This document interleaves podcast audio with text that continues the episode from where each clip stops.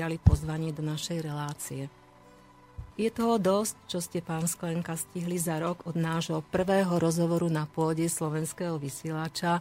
Približne asi rok dozadu je tomu, keď sme sa tu spolu stretli v štúdiu a rozprávali o histórii Banskej Bystrice. Čo vám za ten rok urobilo najväčšiu radosť vo vašej profesionálnej práci? Najväčšiu radosť mi urobili práve tie vydané, novovydané publikácie, kde sa mi splnil svojím spôsobom čiastočne sen, že vlastne sa spracuje dejiny tých jednotlivých obcí a ich rozdelenie do jednej publikácie. To je tá publikácia Lexikon obcí Banská Bystrica a okolie, kde fakticky Bystričania môžu vidieť, aký systém vlastne vytvára mesto Banskú Bystricu týchto obcí, ktoré boli včlenené do tohto mesta a sú jeho teraz trvalo súčasťou a mestskými časťami. Budete pokračovať vo vydávaní jednotlivých monografií týchto obcí. Viaceré už sú vydané, ale stále ešte možno, že ďalšie čakajú na vydanie. Určite áno. Už sú časové dôvody aj hmm, veľa práce vlastne, ktoré obmedzujú vlastne rýchlosť vydania týchto publikácií ale samozrejme, že sa pracuje. Za mňou chodia aj obyvateľia Banskej Bystrice aj z týchto mestských častí, vlastne môžeme povedať seniory, ktorí majú obrovský záujem na tom, aby aj ostatné mestské časti mali takéto svoje monografie. Spomeniem napríklad pani Balákovú z Majera, ktorá už rok a pol spolupracujeme na príprave monografie Majera Banskej Bystrice. Mm-hmm, tak to je veľmi dobré, keď sa pripravujú ďalšie monografie, pretože tá história jednotlivých častí Banskej Bystrice je veľmi zaujímavá najmä mladí obyvateľia Banskej Bystrice by ju mohli poznať, keďže už väčšina týchto častí nie je samostatná, ako to kedysi bývalo. Dnes sa budeme teda rozprávať najmä o vašich nových knihách Radváň, Radvánsky jarmok minulosti. E, pred časom vyšla ďalšia monografia E, kremnička, tej však nie ste vy e, konkrétnym autorom, ale takisto dotvára určitú teda mozaiku jednotlivej, alebo tej histórie jednotlivých častí. Takže Radváň, Radvanský jarmok minulosti. Ak budete, milí poslucháči, pozorne počúvať, môžete sa zapojiť do našej súťaže práve o hodnotnú, faktograficky bohatú, veľmi pekne ilustrovanú monografiu Radvaň, ktorú do súťaže venuje náš host pán Sklenka. Stačí, ak v druhej hodine nášho vysielania správne odpoviete na otázku, ktorá vyplynie z nášho rozprávania a ktorú zverejníme v priebehu nášho rozhovoru. Monogra- monografia je veľké odborné dielo. Ako vzniká, respektíve môže vzniknúť taká monografia obce? Zavete nás do tej kuchyne historikov, a povedzte, či je to ľahké, ťažké pripraviť takúto monografiu, čo všetko to obnáša. Je to dlhodobý proces. Čo sa týka samotnej, samotného vybratia témy, vlastne tak monografie, na ktorých pracujem, sú väčšinou venované obciam, ktoré zanikli, alebo minimálne v rámci nich existovali, existujú také zaniknuté obce, ktoré boli niekedy samostatné. Radvanie je unikátnym prípadom, takéhoto včlenenia vlastne a zániku samostatného, samostatnej obce, niekdajšieho mestečka, kde vlastne sa dá povedať, ako stratila takú administratívno-právnu subjektivitu vlastne tá obec a stala sa mestskou časťou Radvaň, Banskej Bystrice. Ale z hľadiska celkového vývoja fakticky tá Radvan si ešte zachovala identitu prostredníctvom svojich obyvateľov, ktorí zažili tú starú Radvaň ešte pred tou asanáciou v 80. rokoch. Len dôležitý faktor tu zohráva tá úloha, že títo obyvateľia, ktorí zažili starú Radvaň, fakticky už majú vyšší vek a keby sa nezačalo pracovať na týchto monografiách, tak by sa stratil obrovský kus tej minulosti, ktorá sa včlenila do mesta Banská Bystrica. Z toho dôvodu vlastne sa začalo pracovať na týchto dejinách týchto zaniknutých obcí, ktoré sú včlenené do Banskej Bystrice. Práve toho som sa chcela v podstate dotknúť, aj budeme ešte o tom hovoriť, že v podstate ide iba o starých obyvateľov Radvane. Vlastne tí mladí už nevedia v podstate, alebo ani nemajú odkiaľ vedieť, aká bola história Radvane. Čiže myslím tým mladých obyvateľov sídliska, alebo aj nových obyvateľov, ktorí sa sem pristahovali. Tak asi práve preto je veľmi dôležité, aby tieto monografie vychádzali a dali možnosť nahliadu do tej starej histórie aj tým novým obyvateľom Radvane.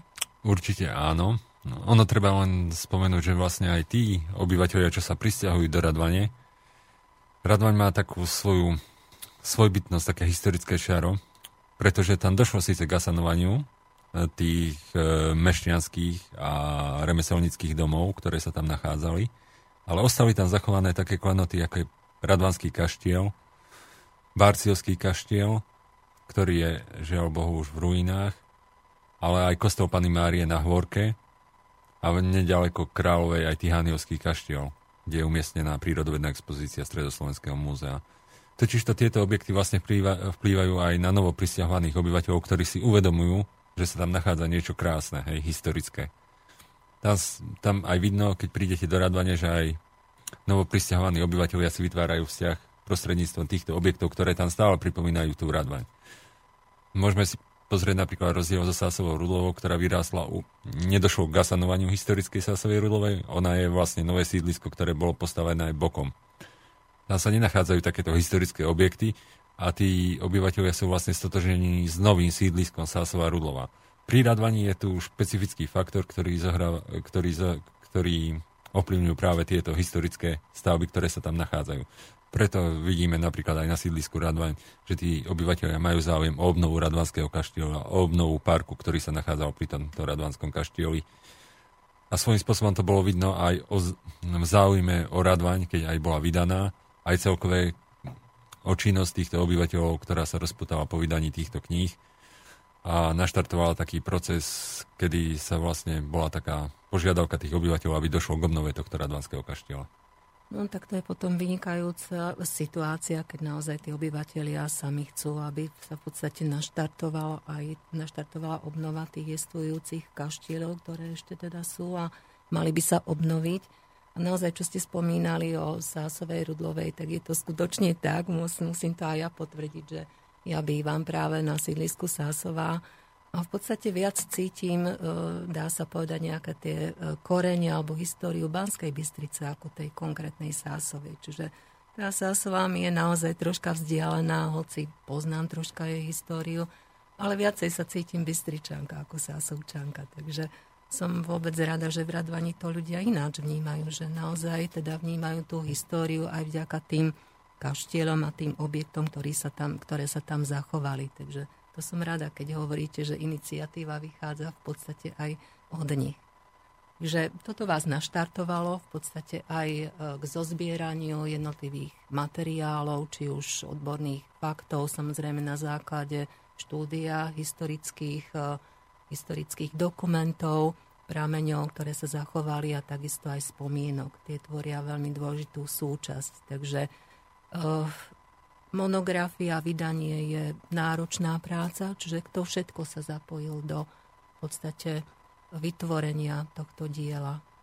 Ako je prostredníctvom vlastne výskumu, ktorý sa uskutočnil pred napísaním monografie Radvaň, som sa stretol vlastne s tými mm, historickými radvančanmi, ktorí tu Radvaň zažili. A stretol som sa aj s veľkými osobnostiami vlastne, ktorá, ktoré tá Radvan dá sa povedať, ako keby vyprodukovala. Treba spomenúť napríklad e, Igora Turza, žiaľ Bohu už nebohého, ktorý zomrel na začiatku tohto roka. A to viedlo, keď zomrel vlastne, mňa to viedlo k tomu, že mu bola venovaná vlastne táto nová monografia, Radvan monografia obce, ktorá bola, ktorá bola vydaná v tomto roku a je mu venovaná. Okrem neho to boli napríklad rodina Snobkovcov, e, z ktorej pochádza známy humorista Jano Snobko. Rodina Faklovcov, známy Jan Fakla, ktorý vlastne uskutočňuje kremnické gegy, sa podiela na uskutočnení týchto gegov. Aha, takže on je Radvančan rodený. Ano? Samozrejme, málo kto vie, ktorý, mm-hmm. aké, aké rodiny a významní ľudia pochádzajú z tej Radvane. Mm-hmm. A oni, ešte treba povedať, že má aj sestru Danielu Hroncovú, ktorá vlastne tiež je Radvančanka a tam u nich, u tých ľudí vidno, ako oni boli žití s tou Radvaňou. Proste ako si cenili tú Radvaň a to fluidum tej Radvane, ktoré mala. A stále vidno na tých ľuďoch, že ako keby boli stratili ku seba tým, že došlo k tej asanácii radvane. Určite, lebo tá, tá obraz dnešnej, alebo teda obraz dnešnej radvane je teda naozaj úplne iný, ako vypadala radvaň kedysi. keď sa pozeráme na jednotlivé fotky, tak naozaj uh, už by sme teda naozaj nepoznali nič z toho, čo tam kedysi bolo. Takže pre všetkým tí identickí radvančania v podstate vám dali uh, iniciatívu na vytvorenie tejto monografie. Ešte budeme hovoriť aj o týchto spomienkách E, spomenula by som napríklad ešte herca Jura Sarvaša, to je tiež taká významná Samozrejme. Takže budeme hovoriť ešte o týchto spomienkach. No a samozrejme, že monografia je to naozaj veľká objemná kniha, ktorá je členená na viacero kapitol, takže čo všetko sa tam môže človek dočítať podstate o starej radvani, ale čo všetko. Treba povedať, eh, že napriek tomu, že sa hovorilo o význame Radvane a Radvanského jarmoku, samotná Radvan ešte nemala do vtedy, kým v roku 2008 vyšla prvá monografia o Radvani, vydanú žiadnu takú ucelenú publikáciu. Čo je zaujímavé na to, že hovorilo sa stále, ten Radvanský jarmok bol pre, pretraktovaný ako niečo významné, hej, aj čo bol samozrejme aj je, k tomu sa dostaneme určite neskôr. A tá Radvan vlastne bola takým symbolom mestečka a treba povedať, že takého slovenského mestečka. Takže to, že sa jej, o nej sa hovorilo, ale vlastne k nej, keď sme začali pracovať na monografii, vlastne k nej nebolo nič k dispozícii spracované. To, to boli, dá sa povedať, zo pár štúdií, ktoré sa venovali jednotlivým oblastiam, ale fakt to bol minimum. Takže vlastne ten, to spracovanie tých dejín, radovanie a všetko, čo s tým súvisí, vlastne muselo prísť od znova. Nemali sme žiadnu predchádzajúcu monografiu, ktorá by nám pomohla vlastne pri príprave novej monografie a išlo to odznova. Samozrejme, keď človek robí, tak robí aj chyby, určite sa tam nájdú také chyby, ale ten princíp, vlastne Radvan a ten zámer, s ktorým bola písaná, z môjho pohľadu vlastne tá Radvan splnila, tá monografia. Nachádzajú sa tam state, ktoré vlastne odzrkadľujú základné fungovanie Radvania ako mestečka a čitateľovi umožňujú nahliadnúť do minulosti Radvane a uvedomiť si, ako tá Radvaň minulosti existovala, vyvíjala sa a čo mohla znamenať vlastne pre tých obyvateľov. Veď si spom- napríklad jedno z najlepších kapitol v tej monografii je kapitola mm, kolegyne Adriani Redkovskej, ktorá robí na pamiatkovom ústave v Martine a ktorá sa venovala práve architektonickým pamiatkám a to tým kaštielom, ktoré sa tam nachádzajú. Lebo treba povedať, aj pre tých, čo sa pristahovali alebo chodia do Radvane, v skutočnosti v Radvani stáli tri kaštiele. Radvanský kaštiel, ktorý stojí teraz, Barciovský kaštiel a potom Kúria Francíkovcov, ktorá bola asanovaná pri výstavbe sídliska Radvan na konci 70. a začiatku 80. rokov. Samozrejme pri Radvani bola aj Králová, ktorá bola pôvodne keby súčasťou tom 13. storočí Radvane a bola to jej druhá polovica. Len dostala pomenovanie podľa toho, že táto časť potom pripadla kráľovi a patrila kráľovi a od toho sa volala kráľová a Radvan patrila zemepanskému rodu Radvanskovcov, tak sa nazývala Radvaň. A v tejto kráľovej sa nachádzali ďalšie dva kaštiele k tým trom, ktoré sa nachádzali v Radvani. Bol to kaštiel Mateja Korvína a spomínaný Tihaniovský kaštiel aj s tou asanáciou si treba uvedomiť, Tihaniovský kaštiel je unikátnym príkladom toho, nielen tej starobilosti, ale aj toho, čo sa chystalo spraviť s týmto Tihaniovským kaštielom. Lebo kto ho navštívi, môže vidieť, že sa nachádza v priehlbine zhruba 3-4 metre pod nivelitou súčasnou a v tých 70 rokoch sa rátalo aj zasanovaním tohto kaštieľa a tie asanované ruiny mali vyplniť vlastne túto priehlbinu, ktorá tam vznikla navážkami toho terénu. Našťastie sa podarilo kaštiel zachrániť načencom a bol potom opravený a daný do správy tedajšieho vlastivedného múzea Banskej Bystrici súčasného Stredoslovenského múzea a bola tam zriadená prírodovedná expozícia Stredného Slovenska. Tak to je vynikajúce, že sa podarilo zachrániť práve tento kaštiel, ktorý je veľmi pekný.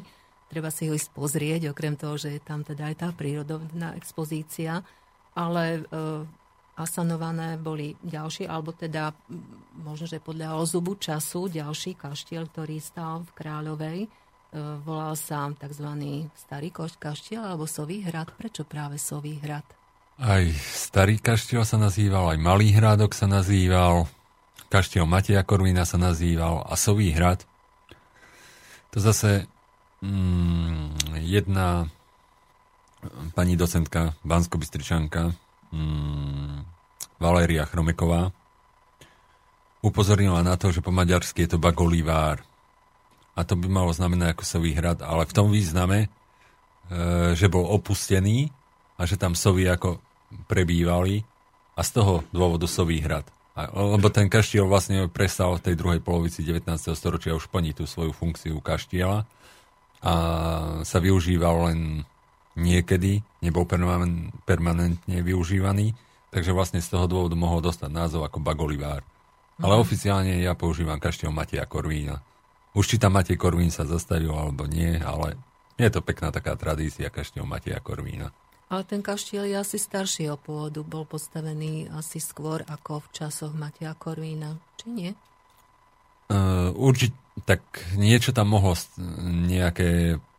A, takto, my sa rozprávame o tom, že kaštiel Mateja Korvína alebo kaštiel Radvanskacov, keď vidíme v súčasnosti, treba si uvedomiť, že tie stavby sa vyvíjali. Ako najskôr to boli určite jednoduché stavby, môžeme povedať, že mohli byť aj z dreva, potom stávali kamenné a samozrejme oni dostavovali napríklad aj Radvanský kaštiel, tie jednotlivé krídla tomu kaštielu. Takže určite sa aj na mieste kaštieľa Mateja Korvína mohla nás nachádzať staršia stavba. Ešte spred doby Mateja Korvína. Mm-hmm. Budeme sa venovať ešte viacej aj tým ďalším e, kaštielom, ktoré teda ešte stoja. Sú to tzv. tie radvanské kaštiele, alebo teda horný a dolný radvanský kaštiel. E, to sú naozaj stavby, ktoré by si zaslúžili pozornosť a opravu, aby mohli slúžiť aj naďalej. Ale ja sa ešte troška vrátim aj k tej histórii a v podstate k tvorbe tej monografie, takže dôležité bolo naozaj preštudovať si tie dostupné archívne pramene, ktoré boli v podstate e, o radvaní dostupné v e, našich archívoch, teda v archíve, štátnom archíve Banskej Bystrice však, čiže e, sú to, alebo aké pramene to boli, až si spomínate?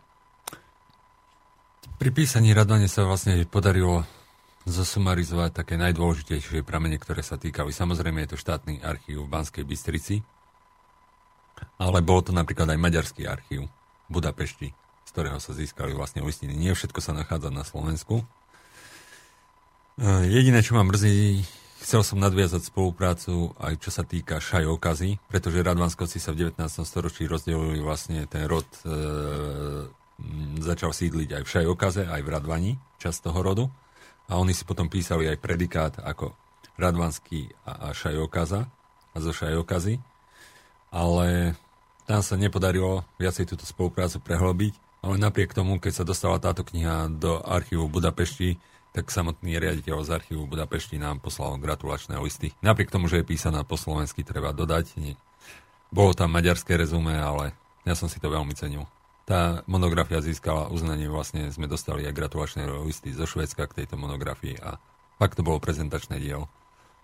Tak, to je vynikajúci úspech potom naozaj, keď dokonca aj zo Švédska, nielen z Maďarska prišli gratulácie, tak to ma veľmi teší naozaj.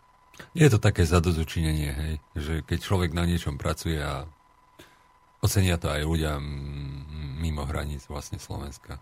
Určite je to náročná práca dať dokopy všetky historické materiály, ktoré sa zachovali a nie je to jednoduché, keď hovoríte, že množstvo tých materiálov je teda aj mimo Slovenska. Je a dôležité, že ešte treba aj koordinovať vlastne vyše 20 členný autorský kolektív. Hej, Áno, tam... to som sa chcela áno. dotknúť, že je to vlastne práca kolektívu. Nech sa páči. Je to kolektívne dielo a každý vlastne predstavuje svojím spôsobom osobnosti z toho autorského kolektívu, ktorý sa venuje tej špeciálnej kapitole, ktorú spracúva. A je to potom treba zostaviť tak, že tú publikáciu v tomto prípade monografiu Radvaň, aby fakt mala čo najväčšiu výpovednú hodnotu. Ako treba povedať, aby sme mali predstavu, monografia Radvaň mala 500 farebných fotografií a mapových príloh. Vyše 500. Je to A to musím povedať, že sa tam všetko ešte ani nedostalo do tej monografie, čo sme mali k dispozícii. Ale chceli sme čitateľovi dať, aby mal čo najväčší prehľad a hlavne, aby ostalo čo najviac materiálu zachovaného. Pretože už keď je to v publikácii, tá publikácia sa dostáva vlastne do knižníc, do škôl a ostane to zachované aj pre budúce generácie. Už je otázne, či tie originály ostanú zachované, ale publikácie, vlastne tie fotografie a aj všetky materiály, čo sa týkajú radvane, ostanú zachované. A druhým aspektom je to, že vždy niekto po nás môže nadviazať na tú radvaň a niečo nové objaviť, prípadne doplniť a posunúť ten výskum, a čo sa týka radvane. No musím naozaj potvrdiť, že tá e, publikácia je naozaj bohatá faktograficky a je veľmi naozaj bohato ilustrovaná, takže ten, kto ju vyhrá, tak sa má na čo tešiť. Takže ešte raz pripomínam tú súťažnú otázku, pozorne nasledujte a máte možnosť vyhrať túto knihu.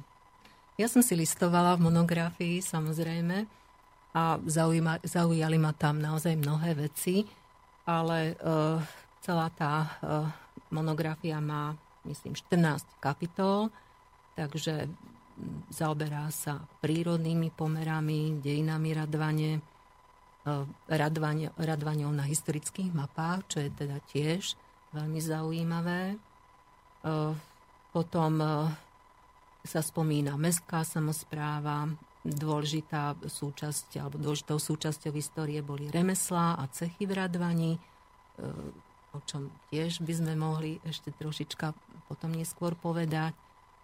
Církevné dejiny Radvane, ale aj školstvo, architektúra, ľudová kultúra, myslím, samozrejme radvanský jarmok nemôže chýbať.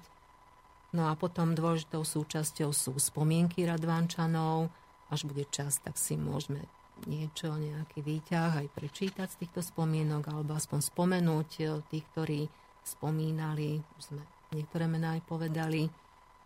Radvaň v premenách často je asi súčasná radvaň, tak ako sa menila, najmä teda e, pri e, asanácii e, tých historických alebo historické radvane a pri budovaní sídliska. Potom je tu napríklad turistika, čiže dokonca aj rozvoj turistiky sa spomína. No a samozrejme charakteristika rodín a osobností radvane, čo je tiež veľmi zaujímavá kapitola, o ktorej budeme hovoriť. Takže milí poslucháči, máte sa ešte raz na, čo tešiť. No a budeme pokračovať po pesničke.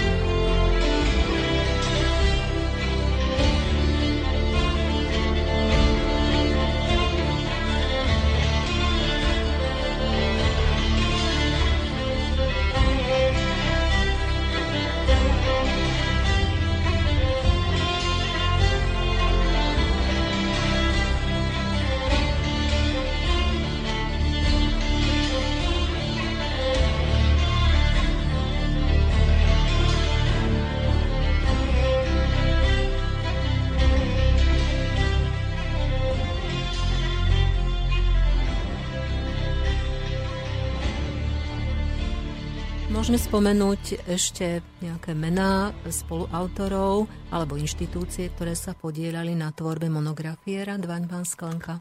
Určite. E, napríklad pani Furdíková, ktorá fakt sa venuje tej Radvani aj Banskej Bystrici histórii, ktorá je načenkyňou a veľmi rád s ňou spolupracujem. Alebo ďalšími spoluautormi tejto publikácie boli Richard Lacko, Zoltán Baláš, Martin Fajmon,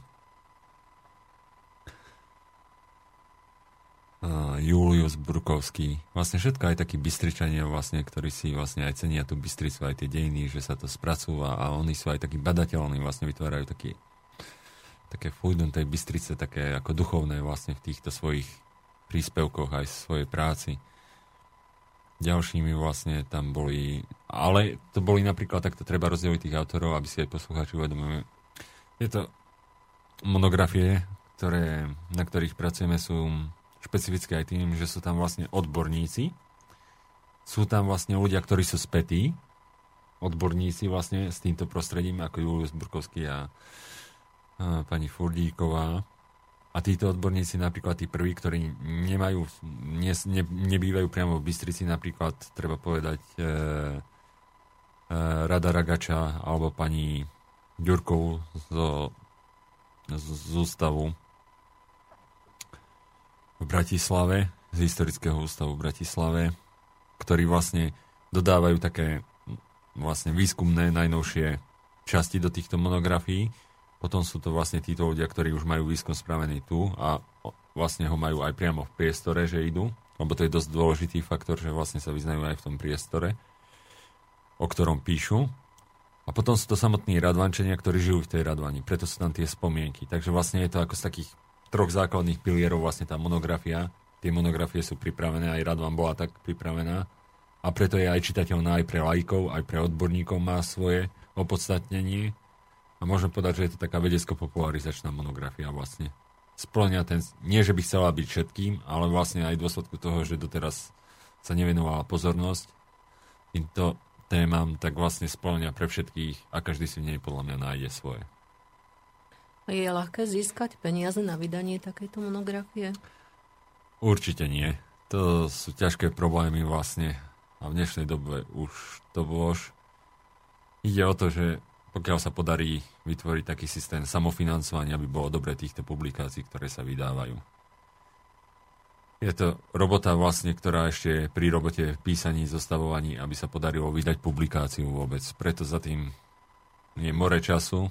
Ja ďakujem manželke, že mi to umožňuje aj svojim deťom, ale ja sa zase snažím venovať. Nevenujem sa len písaniu, že keby nevidia ma ľudia, že som taký fakt učenec, že len sedím a píšem, ale s malým napríklad chodím na futbal, hej, malá sa venuje dramatickému krúžku. Takže vlastne ja popri všetkom vlastne sa venujem tejto práci je to ako môj koníček. Hej, história. Vždy som chcel byť historikom a splnil sa mi ten sen.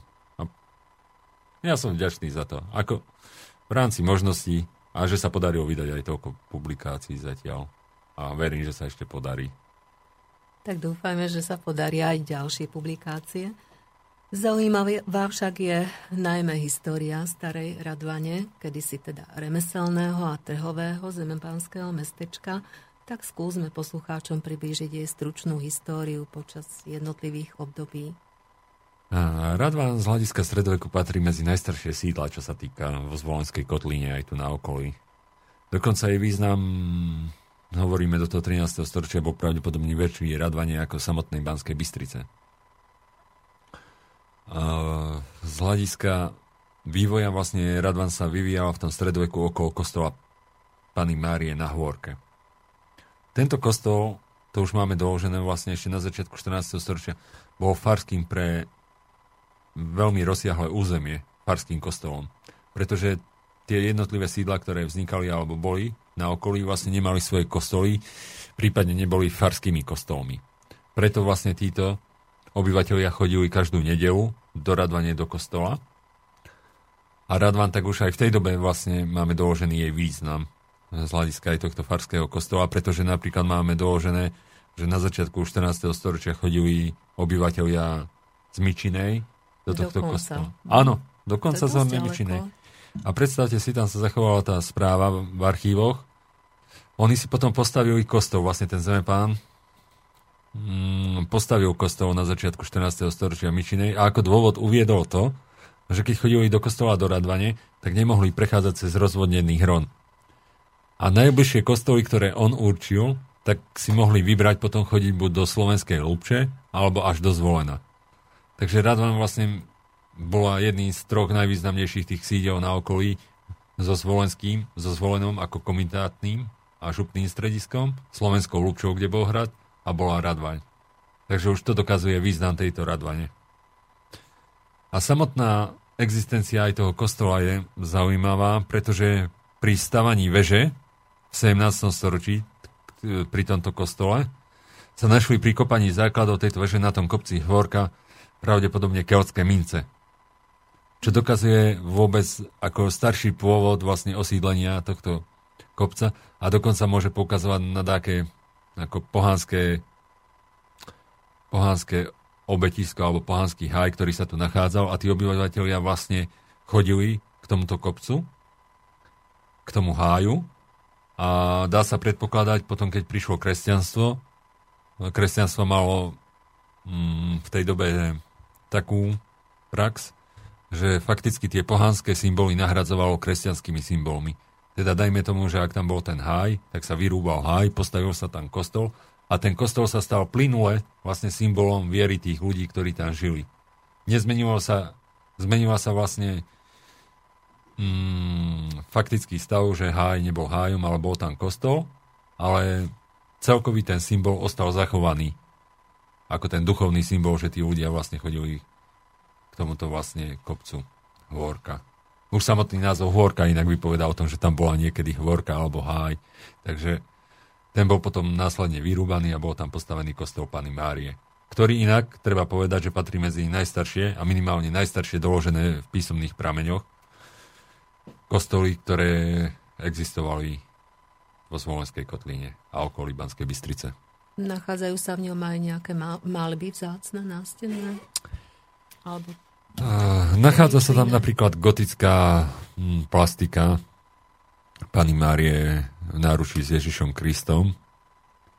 Sú tam aj pastofória vlastne staršie. Nachádzajú sa tam mm, epitafy. Epitafy sú vlastne náhrobné kamene príslušníkov šlachtického rodu Radvanskov, Gerhardovcov. A zaujímavosťou je, že tento kostol mal 4 krypty. Ono inak odporúčam všetkým, ktorí sa dostanú do Banskej Bystrice, aby si išli tento kostol pozrieť. On je aj zaujímavý z hľadiska architektonického, lebo bol viackrát prestavovaný. Má zaujímavú štruktúru, ako vyzerá v súčasnosti. Keď tam prídete, to vidno. Nie je to klasický e, kostol stredoveký, ale pôsobí takým dojmom ako aj obytného priestoru, pretože sa niekedy uvažovalo nad tým, že Radvanskovci mali aj tam e, pri tomto kostole Hvorka akože časť bola venovaná pre ich bývanie v prípade nebezpečenstva. Pretože ten kostol bol v neskôršom období obohnaný kamenným múrom, vlastne mal nárožné bašty a vstupnou vežou vlastne do tohto areálu bola tá väža, ktorú stavali v 17. storočí zvonice. A mal výhodnú polohu. Inak teraz je zaujímavé, že ho nie je vidno, pretože keď sa stávalo sídlisko v tých 70. 80. rokoch,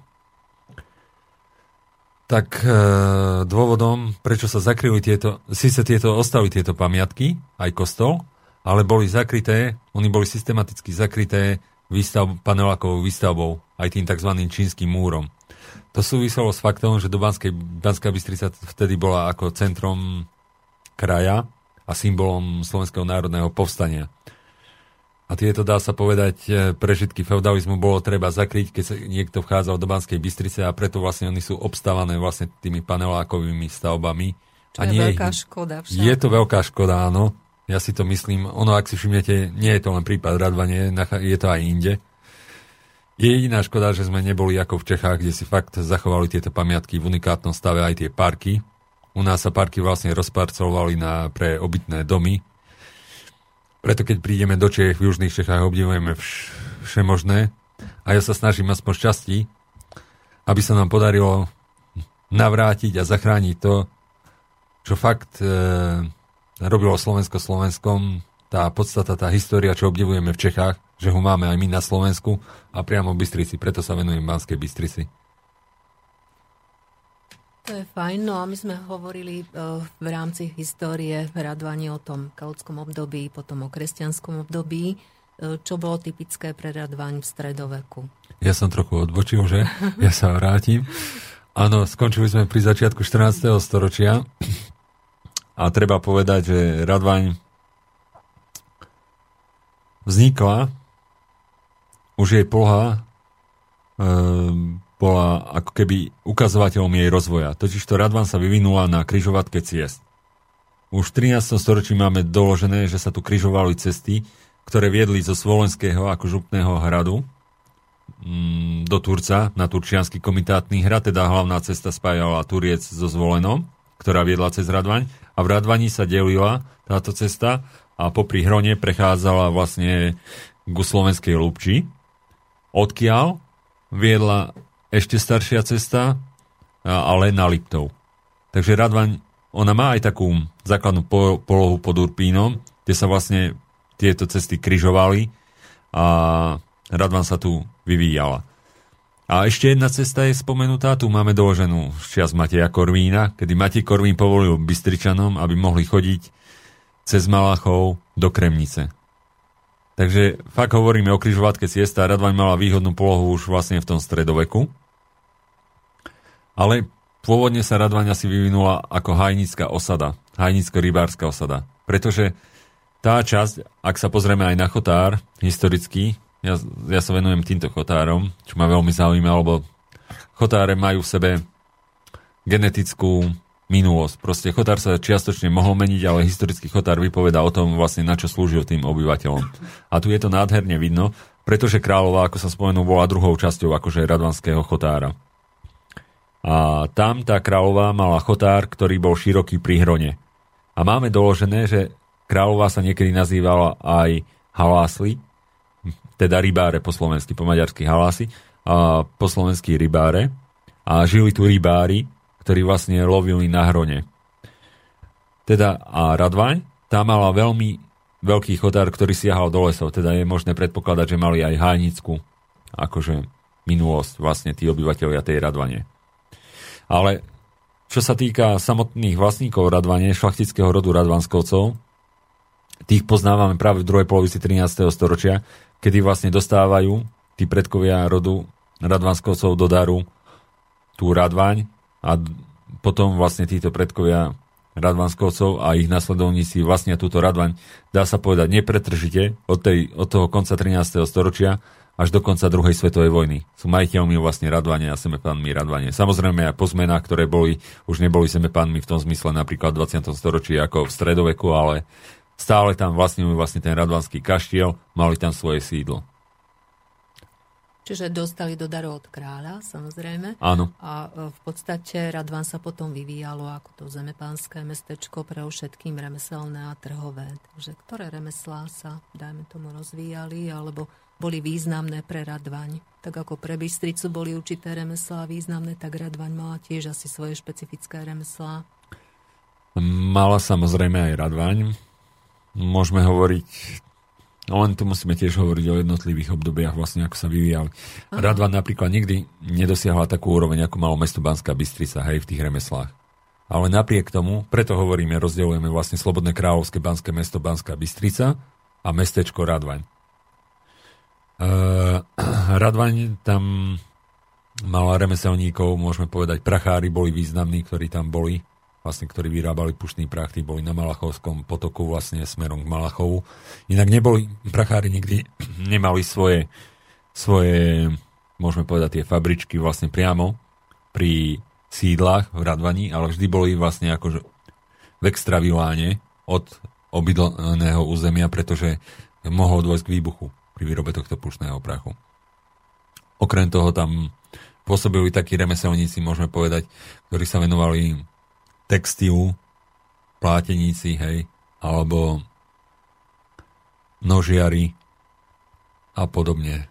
Ale išlo skorej o takú jednoduchšiu výrobu, ktorá vlastne produkovala pre okolité územie. Nešlo o takú zlatníci sa tam nevyskytovali, hej, ako Banskej Bystrici, pretože to predpokladalo určitú určitú kúpyschopnosť obyvateľstva vlastne takýchto výrobkov.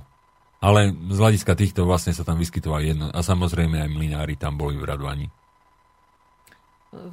Vlastne, keď hovoríme o remeslách, tak musíme spomenúť aj tú obchodnú činnosť, takže dostávame sa k jednotlivým trhom alebo aj jarmokom a konkrétne aj k tomu známemu, doteraz známemu radvanskému jarmoku.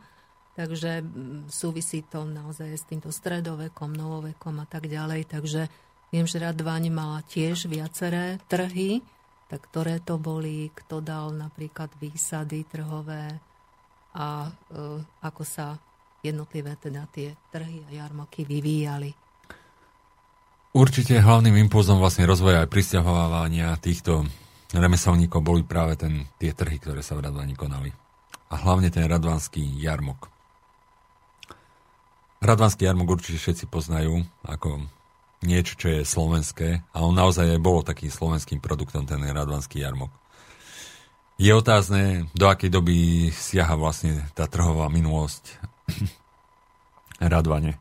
Oficiálne ju máme doloženú a predpokladá sa, že v roku 1655, keď Leopold I Habsburský udelil privilegia, tak dostala Radvaň právo konať trh na Sviatok narodenia Pana Má- Pany Márie vlastne 8. septembra a trh mal trvať 3 dní.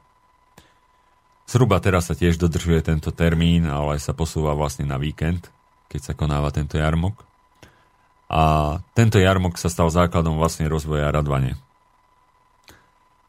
A tento jarmok vlastne a jeho výskum ma doviedol k tomu, že práve bola napísaná aj publikácia Radvanský jarmok minulosti. Pretože zase sme sa ocitli pri probléme, že napriek tomu, že sa hovorí o Radvanskom jarmoku, keď som čítal o Radvanskom jarmoku, stále sa opakovalo zhruba 20 viet, ktoré vlastne boli známe. Preto ja pri písaní publikácie Radvanský jarmok minulosti som práve siahol potom, prečo vlastne sa ten Radvanský jarmok stal takým známym. Lebo si treba uvedomiť, prečo to nebol jarmok vo zvolenie alebo v takých významnejších centrách, ale práve v Radvani. Z akého dôvodu. No a preto vlastne k výskumom sa došlo k zaujímavým takým zisteniam. Samozrejme, to sú zatiaľ len predbežné zistenia, ktoré potvrdí ďalší výskum. Ale vlastne základom, aby som sa vrátil k téme tohto radvanského jarmok, tento radvanský jarmok bol vlastne základom rozvoja toho hospodárskej sily tej Radvane, ktorá išla ruka v ruke aj s plýmom Radvane ako mestečka oproti Slobodnému kráľovskému mestu Banská Bystrica. Radvanský jarmok, ktorý sa konal na narodenie Pany Márie, vlastne mal to isté, sa konal vtedy, keď bol sviatok aj patrónky vlastne kostola, ktorý stal na hôrke. Teda vlastne už tu je istá spojitosť. Vždy, keď hovoríme Radvanský jarmok, si treba uvedomiť, že hovoríme o jarmoku, ktorý sa konal toho 8. septembra. Lenže pri výskume sa nám podarilo zistiť, že v skutočnosti v Radvani existovalo viacej jarmokov, či už na svetého Stanislava, alebo 30. novembra, teda tam boli štyri jarmoky, ktoré sa konali každoročne, tzv. jarný, letný, jesenný, zimný jarmok. Teda splňali vlastne tú potrebu toho zázemia, že či na jar, či v lete, či na jeseň alebo v zime sa konal ten jarmok a ľudia si tam mohli nakúpiť. Preto keď hovoríme o radvanských jarmokoch, mali by sme hovoriť o všetkých štyroch. Všetky štyri boli radvanské. Len jediný, ktorý sa zachoval, je práve ten jarmok toho 8. septembra a tomu sa dostal ten prívlastok radvanský jarmok. A na tieto jarmoky vlastne chodili obyvateľia zo širokého, ďalekého okolia, nakupovali tu, remeselníci tu radi predávali, prichádzali rôzni kupci, obchodníci, ktorí tu predávali a to všetko malo vplyv na rozvoj tej Radvane a jej meskosti ako mestečka. Takže, ano. nech sa páči. Ešte som chcel povedať, že treba povedať, že Radvan získala skorej práva na konanie jarmokov ako Banská Bystrica. A už keď poslucháčom hovoríme jarmok trh, tá publikácia vlastne plní aj takú metodickú úlohu, pretože je rozdiel medzi týždenným trhom a jarmokom. Jarmok znamená v Slovenčine výročný trh. Je týždenný trh, ktorý sa konával v mestách buď v sobotu, v piatok, v pondelok, v útorok, vlastne kedykoľvek v týždni sa konával tento týždenný trh, to mala aj Banská Bystrica, ale osobitnou skupinou boli tzv. výročné trhy, jarmoky. Slovo jarmok pochádza z Nemčiny, je to vlastne z Komolonína, slovenská z pretože jarmok e, sa skladá z dvoch nemeckých slov jar ako rok a markt trh, teda výročný trh. A my nazývame vlastne tento výročný trh jarmok. Takže to bol rozdiel. Ten sa konal raz do roka a týždenné trhy sa konali vlastne každý týždeň. Týždenné trhy boli, ktoré musíme povedať, tie boli určené pre takú dennú spotrebu vlastne, ako my chodíme každý deň napríklad do nákupných stredísk, že si ideme nakúpiť potraviny, tak vtedy si ich ľudia vlastne nakupovali na týchto týždenných trhoch. Už také veci, ako môžeme povedať, no že sa niekedy nakupovali v Tuzexe, hej, alebo také, tak to bolo vlastne svojím spôsobom ten jarmok, ten výročný trh, kde sa vlastne takéto veci predávali. Bežne neboli dostať na áno. takých normálnych napríklad na t- trhoch, však týždenných. Áno. Sem sa napríklad chodili kupci, môžeme povedať napríklad z Belgicka, ktorí doniesli vlastne Uha, belgické pát. Áno, áno. Takže na takéto trhy vlastne, na tieto jarmoky vlastne chodili z obrovských vzdialeností tí predávajúci, aby predali tie výrobky. A malo to výhodu aj pre domácich, že nemuseli za nimi cestovať. Hej, predstavme si, že v tej dobe koľko trvala cesta, hej, na voze a s koňmi. A vlastne tí obchodníci prišli a ten dotyčný si mohol kúpiť tie výrobky tu pre svoju máželku alebo pre deti, že nemusel ísť za nimi a podniknúť vtedy nebezpečné cesty. Takže bolo to vlastne také, dá sa povedať, obojstranné výhodné, keď sa konal jarmok, aj pre tú stranu, ktorá tu žila, aj pre tú, ktorá prišla predávať cenu. To som naozaj prekvapená, že až z ďalekého Belgicka sem prišli kupci a možno, že aj z iných krajín. Keď, e, no, prekvapení nemusíme byť až tak. Ono, mm. Ono málo sa o tom píše, ale Bánska Bystrica v 13. 14. storočí vlastne aj s tou meďou. Ešte to som neupozornil mm. na fakt, že vlastne keď prišli tí kupci, aj tí obchodníci s tou meďou, napríklad aj v 13. 14. storočí, oni prichádzali z Talianska, z Nemecka, vytvárali tu spoločnosti, ktoré obchodovali s meďou. Ešte aj títo obchodníci vždy prešli cestu Radvaň. Mm-hmm. Už v tom 13. 14. storočí. Áno, tá Radvaň vlastne ona aj svojím spôsobom, napriek tomu, že Banská Bystrica s ňou mala spory s Radvaňou, ale Radvan svojím spôsobom profitovala z toho, že mala v svojej blízkosti takéto slobodné kráľovské mesto, kde bol aj určitý potenciál e, finančného zázemia aj kupovania vlastne tých výrobkov, ktoré tí radvanskí remeselníci vyrábali aj tie trhy vlastne. Tam prišli tí obchodníci a predávali. O Radvánskom jarmoku ešte budeme pokračovať aj po pesničke.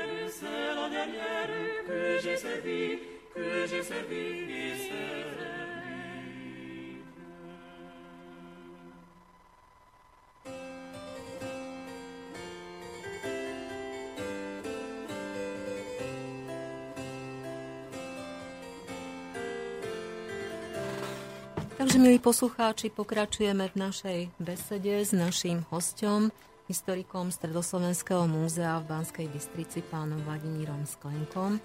Rozprávame o Radvani, o Radvanskom jarmoku. No a ja tu mám pre vás sľúbenú súťažnú otázku. Takže tá znie, ktorom z dvoch kaštieľov bývalej kráľovej sídli dnes prírodovedná expozícia Stredoslovenského múzea. Tak nech sa páči, napíšte nám na adresu studiozavináč.slobodnývysielac.sk a máte možnosť získať naozaj túto jedinečnú monografiu, významné dielo. Monografiu Radvaň je naozaj o, veľmi faktograficky bohatá, ilustrovaná naozaj bohato, takže má naozaj veľkú hodnotu. Nech sa páči, napíšte nám. Ešte raz opakujem otázku, v ktorom z dvoch kaštieľov bývalej kráľovej sídli dnes prírodovedná expozícia Stredoslovenského múzea. Takže písať môžete ešte raz na adresu studiozavináč slobodnývysielac.sk No a pred záverom relácie, tak zhruba o 3 na 6 by sme vylosovali alebo vybrali výhercu tejto vynikajúcej monografie. No a ja by som teraz prečítala niečo z diela e, bystrického e, spisovateľa e, obdobia realizmu alebo začiatkov realizmu. Bol to Gustav Kazimír Zechenter Laskomerský, ktorý aj takto píše o radvánskom jarmoku. Musím to ale nájsť. Takže citujem z diela a zo spomienok Gustáva Kazimíra Zechentera Laskomerského o Radvanskom jarmoku. Kiachta, Novgorod, Lipsko a Radvaň sú vo svete známe trhovištia. Radvanský jarmok je a ostane dlho, dlho v porekadle a prežije ešte i proroctvo doktora Veselovského. Keď slovenský ľud dač krem, oči, krem obyčajne veľkého vysloviť chce, Odvolávať sa, odvoláva sa hneď na Radvanský jarmok. Poprvý raz Pešť, Viedeň a vôbec veľké mesto navštívivší Slovák zalomí ruky nad davom ľudu a zadivený zvolá Bože, to je Radvanský jarmok. Takže aj takto charakterizuje Gustav Kazimír Zechenter Laskomerský Radvanský jarmok. No a keby sme si chceli prečítať celého jeho diela, tak naozaj je to veľmi humorne ladené dielo, typické pre Laskomerského, takže odporúčam prečítať si. No a my, my by sme sa ešte v rozhovore s pánom Sklenkom vrátili k Radvanskému jarmoku. Prečo teda Radvanský jarmok sa dnes koná v Banskej Bystrici? Radvanský jarmok v Banskej Bystrici. Ja začnem z prvého mesta Banská Bystrica s mestečkom Radvaň, tento Radvanský jarmok, ktorý sa konal 8. septembra. Ten spor siaha až do druhej polovici 17. storočia. Vtedy totiž Bystričania, keď získali o 22 rokov neskôr práva na konanie týchto výročných trhov, Radvan ich získala v roku 1655, Banská Bystrica v roku 1677 a Bystričania na konci 17. storočia zistili, že tie termíny trhov, ktoré majú, im nevyhovujú. A chceli presunúť vlastne trh, ktorý sa, výročný trh, jarmo, ktorý sa konal 1. septembra na 8. septembra. A vtedy sa konal vlastne už výročný trh jarmok v Radvani. A platila zásada v tej dobe, že nemôžu sa konať dva výročné jarmoky tak blízko seba. Každé mesto, mesto malo svoje zóny vlastne a bola to konkurencia. Panovník, ten istý, Leopold I. Habsburský, čo udelil privilegium pre Radvaň, ho udelil aj Banskej Bystrici na preloženie toho jarmoku na 8. septembra. Samozrejme, ten radvanský jarmok sa nezrušil a konali sa vlastne v jednom roku tieto dva jarmoky popri sebe. Bystricečania vtedy vlastne zlákali predávajúcich, že im dávali rôzne výhody, stavali im šiatre zadarmo, ktorých mohli predávať. A tieto jarmoky sa uskutočnili vlastne vedľa seba. V ďalšom roku však už zasiahol Radvanský ako majiteľ, Juraj Radvanský ako majiteľ Radvane, pretože sa mu vrátilo naspäť do majetku Radvaň, ktorú predtým mal kvôli tzv. takzvanému sprísaheniu svojho otca mu král odobral tú Radvaň, ale sa mu podarilo dosiahnuť vrátenie týchto majetkov a ktorý začal vykonávať a konať, aby ten radvanský jarmok sa konal len Radvani, ako tomu bolo skôr. Keďže bol šlachticom, mal vplyv aj vo zvolenskej župe, aj na kráľovskom viedenskom dvore a dosiahol to, že Banská Bystrica dokonca stratila septembrový jarmok. Nie, že sa presunul z toho 8. septembra naspäť na 1. september, ale nemohla konať Banská Bystrica v septembri žiaden jarmok a konal sa len tento radvanský jarmok toho 8. septembra. No a ako sa ten jarmok dostal do Bystrice? Tu je krásny dôkaz toho, ako história je fakt učiteľkou života. Proste ten jarmok, ktorý si vydobil Juraj Radvanský pre svojich Radvančanov pre seba, tak vlastne prišiel čas, kedy Banská Bystrica v roku 1966, keď bola pripojená k mestu Banská Bystrica, sa stala súčasťou mesta. Radvančania však aj po niekoľkých storočiach si ten jarmok však vážili a boli hrdí naň, že ho majú. Ono vlastne, on sa stal takým národným slovenským symbolom, ako sme prečítali zo Sechentera Laskomerského vlastne, ako ho ospieval vo svojom diele sa stal takým symbolom a oni si dali podmienku pri zlúčení s mestom Banská Bystrica, okrem iných podmienok, že Radvanský jarmok ostane zachovaný aj po zlúčení Radvane s Banskou Bystricou a dokonca si dali podmienku, že bude niesť ten názov Radvanský jarmok. Tu vidno krásne, ako fakt aj tí Radvančania si vlastne vážili tú svoju minulosť. To všetko, čo to stálo, že ich predkovia koľko venovali tomu úsilia, aby mali ten jarmok, že sa stal takým slávnym. A preto Bystrica vlastne prevzala ten radvanský jarmok do svojej minulosti, ako aj minulosť Radvane a vlastne ten jarmok sa konal pravidelne už v Banskej Bystrici. Ale ešte zo začiatku najprv v tej meskej časti akože v Radvani a až neskôr po asanovaní vlastne historickej Radvani a výstavbe sídliska sa presunú na iné miesta do centra Banskej Bystrice. No, dnes sa, dnes sa už vlastne koná uh, Radvanský jarmok priamo v centre mesta jednak na námestí Slovenského národného povstania alebo na námestí Štefana Mojzesa, kde sú v podstate postavené najmä teda tie historické, no ťažko povedať, že dnes historické, ale e, stánky remeselníkov, ktorí e, kedysi dávno takisto zaujímali svoje miesta na Radvanskom jarmoku. Čiže dnes ten jarmok už vypadá v podstate ináč, ako vypadal, ale tá, e, dá sa povedať, tradícia je tu stále zachovaná. Či už sú tu rôzni remeselníci, ktorí pracujú s drevom, hrnčiari a tak ďalej. Takže aspoň tie základné remeslá asi sú možno, že takýmto spôsobom zachované do súčasnosti. No ale aby sme mali ešte trošička obraz o tom radvanskom jarmoku v minulosti, čiže tom 19. storočí, tak by som si dovolila ešte prečítať taký krátky úryvok práve z toho diela Gustáva Kazimíra Zechentera Laskomerského, ktorý píše o rôznych remeselníkoch, ktorí dotvárali ten dobový kolorit. Takže citujem, pôjdeme na teraz medzi šiatrami ďalej, kým neprídeme na Radvanskú deltu. Jedno rameno beží na juh, na dolnú Radváň je voľačo kratšie a končí sa celkom tak ako Európa, čižmou, pretože tam čižmári svoj tovar rozkladajú. Vôbec sú tam remeselníci, čo sa s dieraním koží zapodievajú, koželuch, remenár, grznár, švec, čižmár. Na samom konci však je mestská striekačka, čiže hasická asi však. Hneď od pazuchy horného ramena rozkladajú sa šafraníci so svojím tisícnásobným krehkým tovarom. Tu nadrapujú mendíci harmoniky, fúkajú do drevených hrušiek, tam malí chasníci s osihleným noštekom dúchajú do píšťaliek, zastupujúcich chvostíky drevených koníkov. A tak ďalej, Bočná ulička vedúca ku hradskej ceste založená je pyramídou ovocín, karmanky, bystrické slivy, krupínske hrozno. Ak ho okúsiš, i hneď ti, ti zavše jedno, zavše druhé oko krečovite žmurkne. Dyne, jablká, no ovocia zblízka i ďaleka.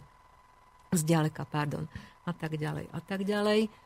No a pokračujeme ešte chvíľu. Za šafraníkmi nasledujú šiatre všakovakého, hrubého i tenkého strižného tovaru – súkeníci, krajčíri, zlatníci, hrebenári, fajkári, gombári a tak ďalej a tak ďalej. Takže mohli by sme pokračovať. Ešte raz odporúčam dielo Radvanský jarmok od Zechentera Laskomerského. No a takisto za zmienku stoja aj spomienky Jozefa Gregora Tajovského na Radvanský jarmok, ako si Jozef so svojím starým mocom kupoval prvé hodinky, to je tiež veľmi humorná E, poviedka, takže nech sa páči, siahnite a prečítajte si. No a e, mohli by sme ešte povedať niečo o tom, že Banská Bystrica podala návrh o zápis Radvanského jarmoku do zoznamu nehmotného kultúrneho dedictva. Kedy sa má, teda UNESCO, kedy sa má rozhodnúť o tomto zápise? Má sa práve v tomto období o tom rozhodnúť. Treba povedať, e, že to bola komplexná snaha vlastne E, zamestnanky Mestského úradu, niekdajšieho PKO, ktoré vlastne dosiahli to, že Radvanský jarmok bol zapísaný do nehmotného kultúrneho dedictva Slovenskej republiky v roku 2011. Teraz máme rok 2014 a už Radvanský jarmok e, ašpiruje na zápis do zoznamu nehmotného kultúrneho dedictva UNESCO.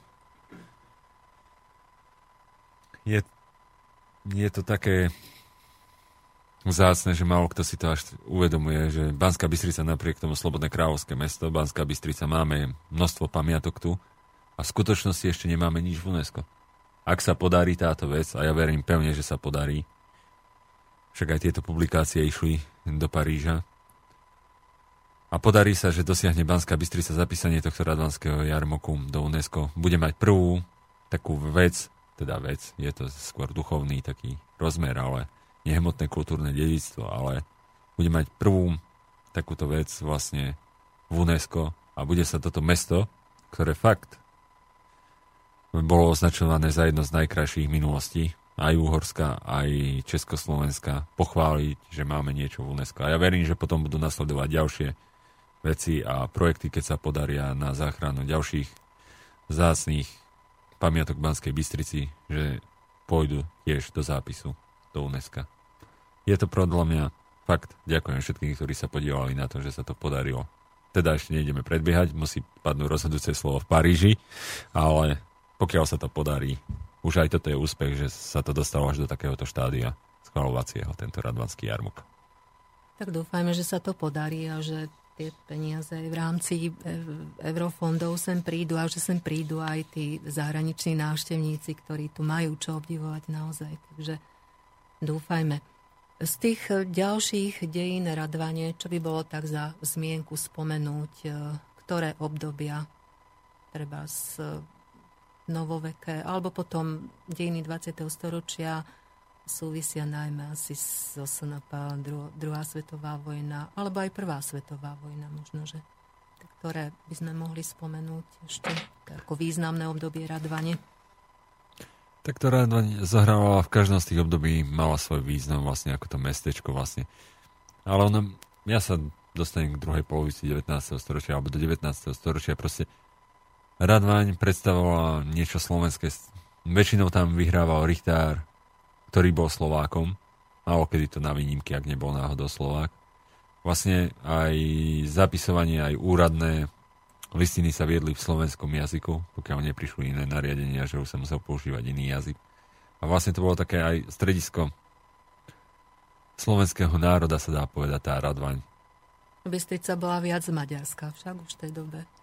Tak áno, ale tu si môžeme povedať vlastne, však je to voľná debata, už keď sme sa dostali k tejto téme.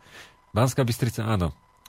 Ona ani nie, hovoríme o tom napríklad, že zhruba do tých tureckého vpádu, vlastne keď sa maďarská šlachta musela stiahnuť do týchto miest, tak bola, Bystrica bola vlastne nemecká, rozhodoval nemecký patriciát, pri ktorom boli Slováci vlastne.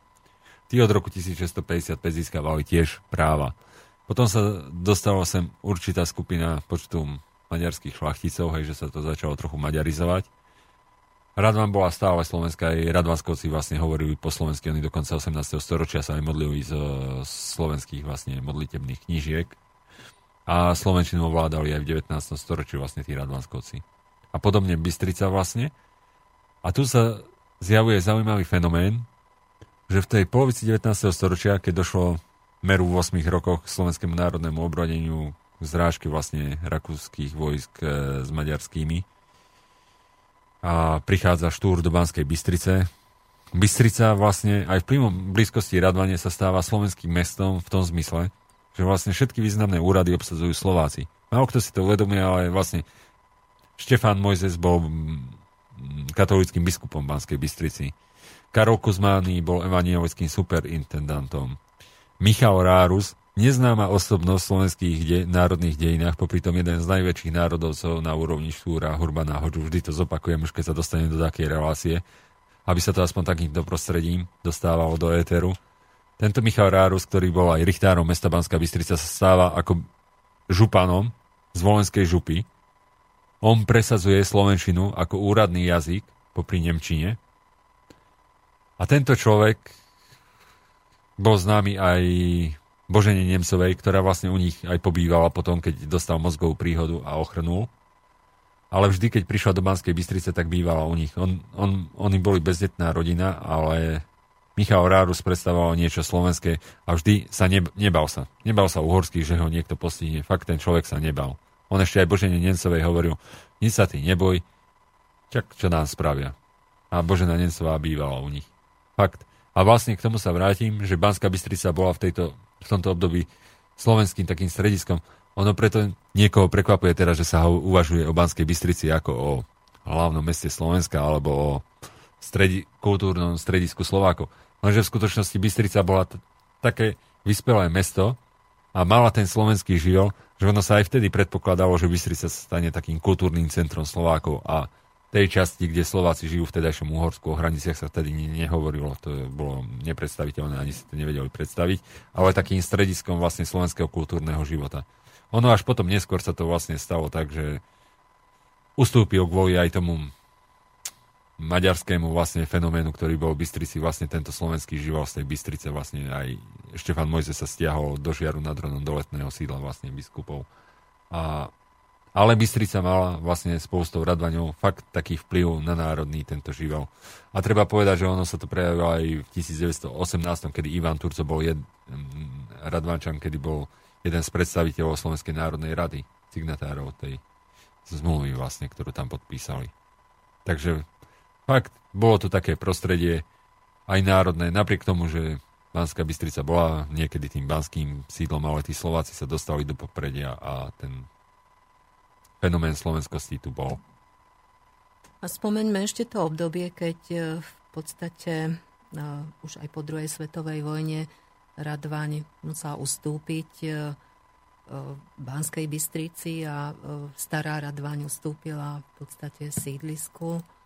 Takže asi som už dosť skočila v rámci tej histórie.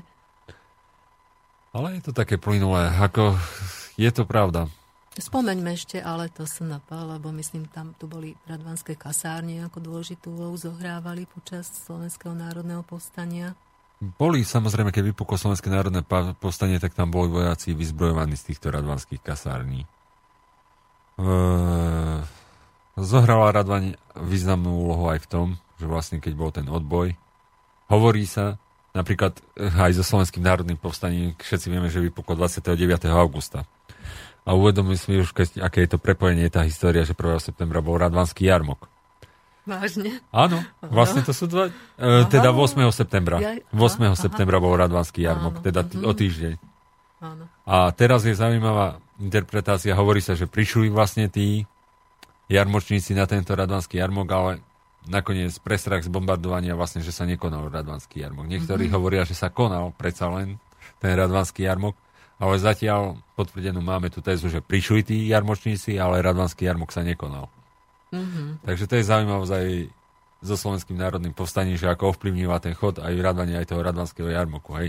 Bolo by to ojediné ale prípad, že sa nekonal ten radvanský jarmok vlastne v tom termíne. Mm-hmm. No bola to hektická doba naozaj v tých časoch, takže obchody šli bokom asi. Áno, a Radvančania sa vlastne zapojili do Slovenského národného povstania. Zaujímavé sú zmienky, že keď aj tí ľudí vlastne odsudených na smrť vozili do Kremničky, tak fakticky Radvančania ich počuli ten nárek tých ľudí, ktorých viezli vlastne v tých autách a viezli ich do Kremničky. A zanechalo to vlastne mm, aj v ich spomienkach sa to odrazilo vlastne tieto udalosti a sú zapísané aj v knihe monografii Radvaň. Že treba si prečítať, tie spomienky sú naozaj autentické a podávajú autentický obraz o živote. Možno sa ešte k, nimi, k ním dostaneme.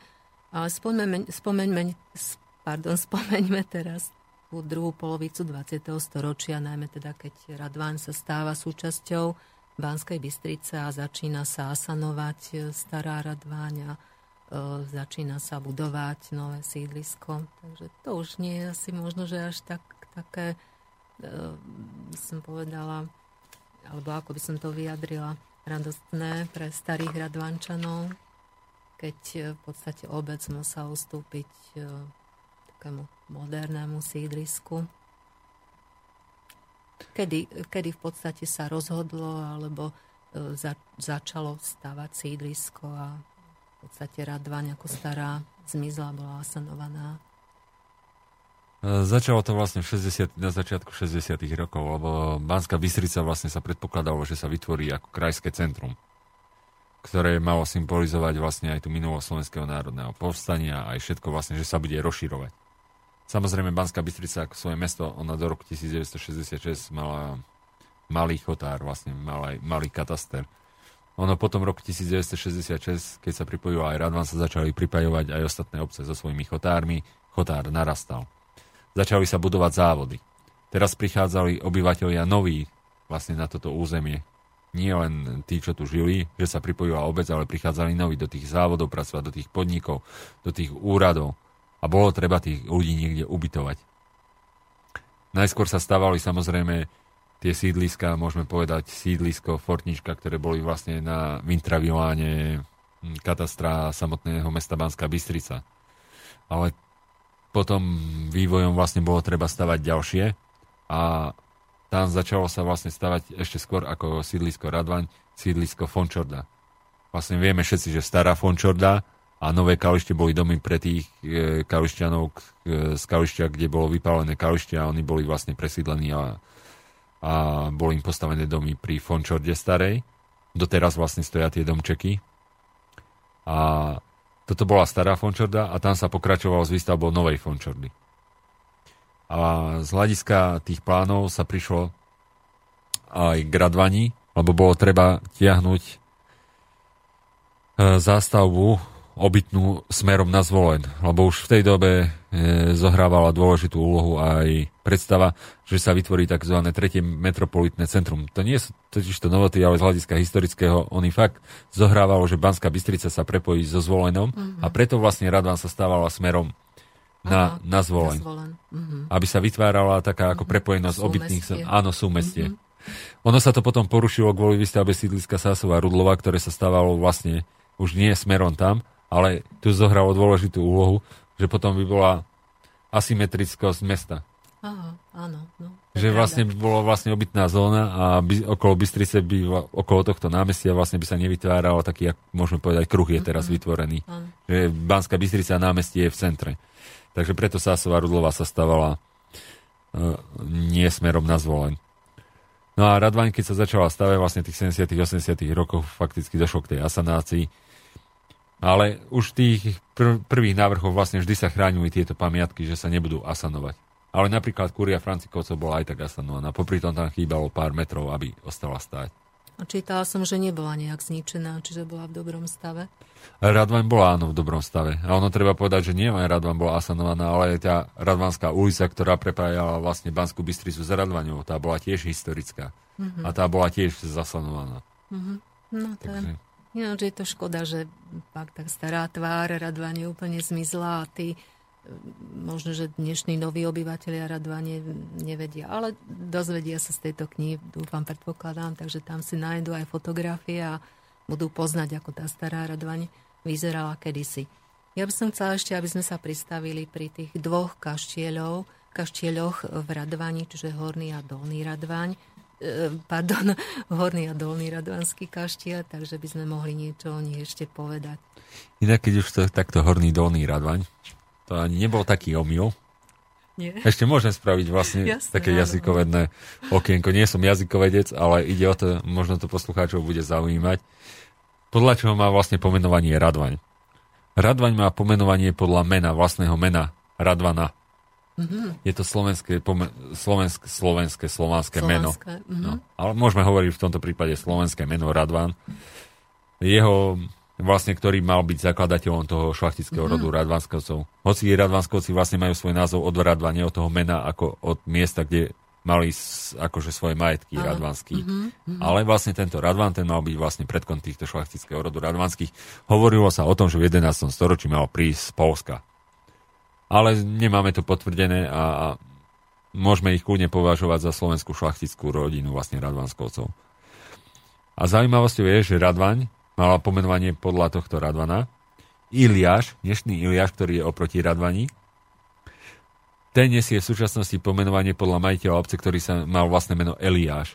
A z toho vzniklo Iliáš. Ale čo málo kto vie aj v Banskej Bystrici, že v skutočnosti aj ten Iliáš mal v minulosti v 13. storočí úplne iný, iný názov a nazýval sa Stojanová lúka. Dokonca krásne pomenovanie, áno, lebo ono sa hovorí, že stredné Slovensko nebolo osídlené, hej, alebo táto oblasť pohronia dá ako masívne. Ale práve tieto názvy vlastne dokazujú, že to osídlenie tu muselo byť. Akože to je už len z tých názvov, vlastne sú to krásne slovenské mená staré. Stojanová lúka, hej, Radvaň. Napríklad aj Malachov sa hovorí, som mal minulé debatu s jedným pánom z Malachova a on mi hovorí tiež tú tradičnú legendu, že Malachov má pomenovanie podľa toho, že Malachova, akože tam boli baníci a Malachova, akože málo dosť je, jedenia. Ale v skutočnosti pravdepodobne aj Malachov má podľa odvodený svoj názov podľa majiteľa nie, obce, ktorého mm-hmm. nemáme doložené v písomných prameňoch od Malacha. Mm-hmm. Sú to mhm. proste také mm, teraz sa nevyznám presne, či starozákonné vlastné mená, Aha. ale sú to takéto mm-hmm. vlastne. Lebo napríklad v Badí nemáme doloženého Abraháma, tiež v tom 13. storočí vlastne ktorého vlastne príbuzní potom mali v majetku Rakitovce. Aha. Takže to je celé takéto súkolie vlastne, tu no, bolo vytvorené vlastne týchto kvázi slovenských takých prečlachticov, hej, že podľa ktorých mali názvy tieto obce. Je to zaujímavé, no každopádne to stojí za skúmanie, skúmanie. A teraz sa vrátime k Horný Dolníka. Ja som nezabudol. Horný Dolný kaštiel je to krásne povedané, lebo fakt historickými názvami týchto kaštielov sú horný dolný. Oni sa nerozlišovali v tej dobe, že Radvanskovský a Bárciovský, ale horný dolný kaštiel. Dolný kaštiel bol dnešný Radvanský kaštiel a horným kaštielom bol dnešný Bárciovský kaštiel. Tieto pomenovania však určite si mnohí všimli, že hovorím Radvanskovský kaštiel. Niektorí to nemajú radi a nie Radvanský kaštiel, ale to súvisí s tým pomenovaním, že tieto kaštiele sa pomenovali vždy podľa majiteľa. Keď hovoríme Tihániovský kaštiel, vlastne ho Tihániovci. Barciovský kaštiel, vlastne ho Barciovský, Barciovci. A Radvanskovský kaštiel vlastnili Radvanskovci. Takže vlastne je to podľa pomenovania. Keď povieme Radvanský kaštiel, to by znamenalo, ako že je v Radvani, že, mm-hmm. že patrí Radvani. Takže, ale používam obidve pomenovania. Áno. potom áno. Asi. Mm-hmm. Aj Radvanský, aj Radvanskovský. Hej. Ten je taký synon, že je synonymný vlastne tento najväčší Radvanskovský kaštiel, môžeme používať aj to pomenovanie Radvanský kaštiel. Bohužiaľ, obidva sa zachovali takmer dezolátnom stave. Prečo je to tak? Ah. Ťažká otázka. Ešte povedzme pre tých, ktorí nevedia, ktorý je Barciovský kaštiel. Dnes ho možno, že poznajú mnohí pod Furmanskou krčmou však. Áno, už ani ten nadpis tam veľmi uh-huh. nie, nevidno. Uh-huh. To je vlastne cez cestu pod kostolom Pani Márie na Hovorke, vlastne uh-huh. tam sa nachádza. Tá furmánska krčma vlastne niekedy tam bola, že fakt bola taká signifika- signifikantná preto. Uh-huh a poznali vlastne ten barciovský naživo pod názvom Furmanská krčma. Aj pod tým nápisom, ktorý sa nachádzal na tom priečovi, sa nachádzal latinský nápis, že kedy bol postavený vlastne ten barciovský kaštiel.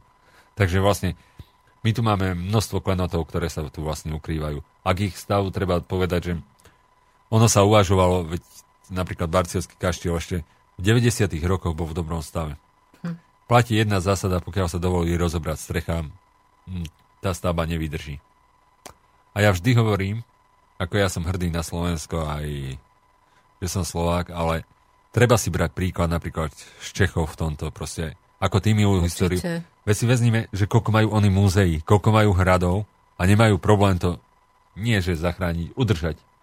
Tak si ináč vážia tú svoju ano. históriu a to, čo im zostalo, tie pamiatky. Ale niekto povie, že na čo nám to je a ja poviem, pozrime sa na Čechy, kde sú, ako sú južné Čechy. A asi na niečo to je, že si fakt nielen pre tú našu akože mm, chuť, že sme Slováci, ale aj preto, že čo to priniesie aj z hľadiska ekonomického veci. Pozrieme, aký je cestovný ruch v Českej republike. No, samozrejme, vlastne. no. Ako, a my máme popri tom tie klenoty takisto. Máme ich veľa, naozaj, každého uh. druhu a je to škoda, že sa nejak nevyužívajú. Určite. Mňa vždy zarážalo napríklad Košicia, keď vykopali niečo, keď robili námestie, tak sa to tam zachránilo. Košice sa stali vlastne hlavným mestom kultúry v Európe. Hej, tohto roku. Vlastne prebiehajú tam všetky. Banská Bystrica napriek tomu, že vo svojich útrobách a má množstvo zaujímavostí, a ktoré je treba zachraňovať a prezentovať vlastne návštevníkom Banskej Bystrice, aby bolo čo ukazovať. To má úplne, nie len, že tí Bystričania budú hrdí ešte viacej na to mesto, ale aj tí návštevníci, keď prídu do toho mesta.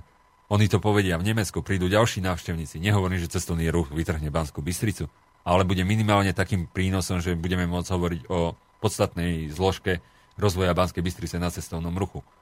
Ja ako historik to vidím napríklad cez históriu vlastne, lebo keď sprevádzam aj hostí z Nemecka alebo aj z Maďarska, proste tí ľudia ako tú históriu vnímajú inak, oni fakt si všimnú každý rozdiel, ktorý je, či je historický, či nie. Mm, exkurzie z Maďarska vlastne detí Tie sa zastavujú pri dome Mateja Korvína, vlastne, kde je expozícia Stredoslovenského múzea venovaná ba- mestu Banská Bystrica. Ako, podľa mňa je to treba vychovávať prirodzene, nie násilím. Ako, ak niekto nemá záujem zachovať historickú pamiatku, ako, ja nehovorím, že to idem zakazovať, ale mal by si uvedomiť, že tá Bystrica niečo stratí, on stratí a stratíme nakoniec všetci a je otázne, či sa to vráti vlastne tým, že sa dáka pamiatka nezachránil, respektíve sa nechá spadnúť. Proste my by sme sa mali všetci snažiť o to, proste aby Bystrica mala fakt taký základ. Lebo čo robí Banskú Bystricu Bystricou? Robí to sídlisko Sásova? No, robí to sídlisko nie. Fončorda? Ako ono je to pekné, že teraz máme k tomu identitu, ale sídlisko Fončorda, ako napriek tomu, že tam pívam, určite nepríde pozerať Nemec alebo taký návštevník, že je to fantastické, hej.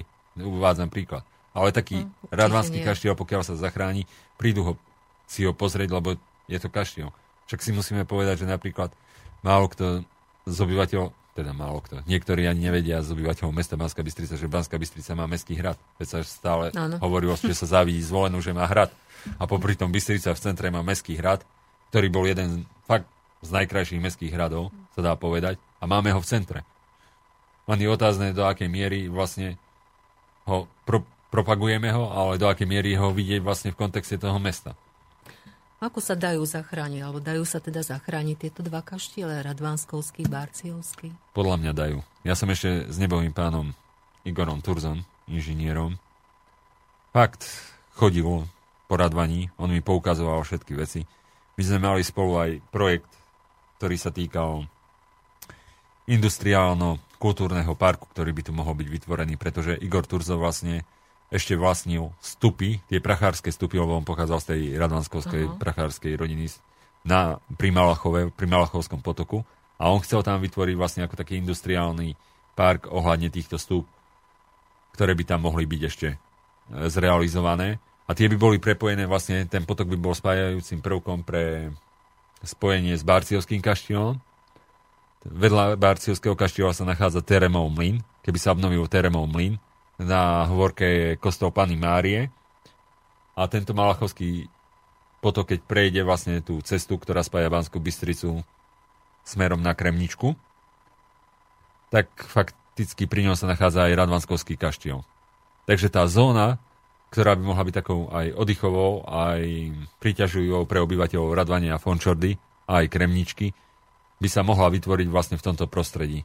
Deti by mohli vidieť, ako funguje vodný mlyn, hej, ktorý tam bol, vlastne tie náhony, boli tam rybníky, fontány boli v tom parku okolo Radvanskovského kaštieľa. Proste bolo by to prostredie v tomto vlastne okolo tých panelákov fakt, ktoré by nám mohli závidieť na celom Slovensku, podľa mňa, ak by sa to podarilo vytvoriť.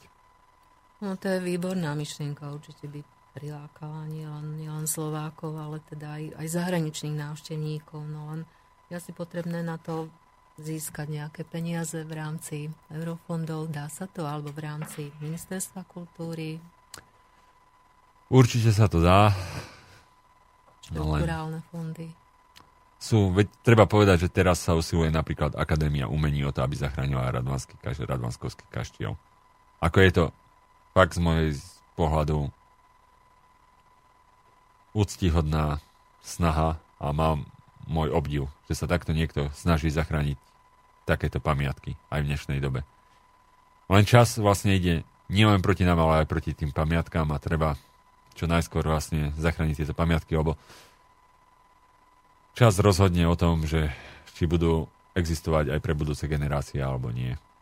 Vlastne ten kaštiel v Radvaní, teda Radvanskovský kaštiel, je opustený, nevyužíva sa od roku 1993, keď odtiaľ odiš, presťahoval sa štátny archív.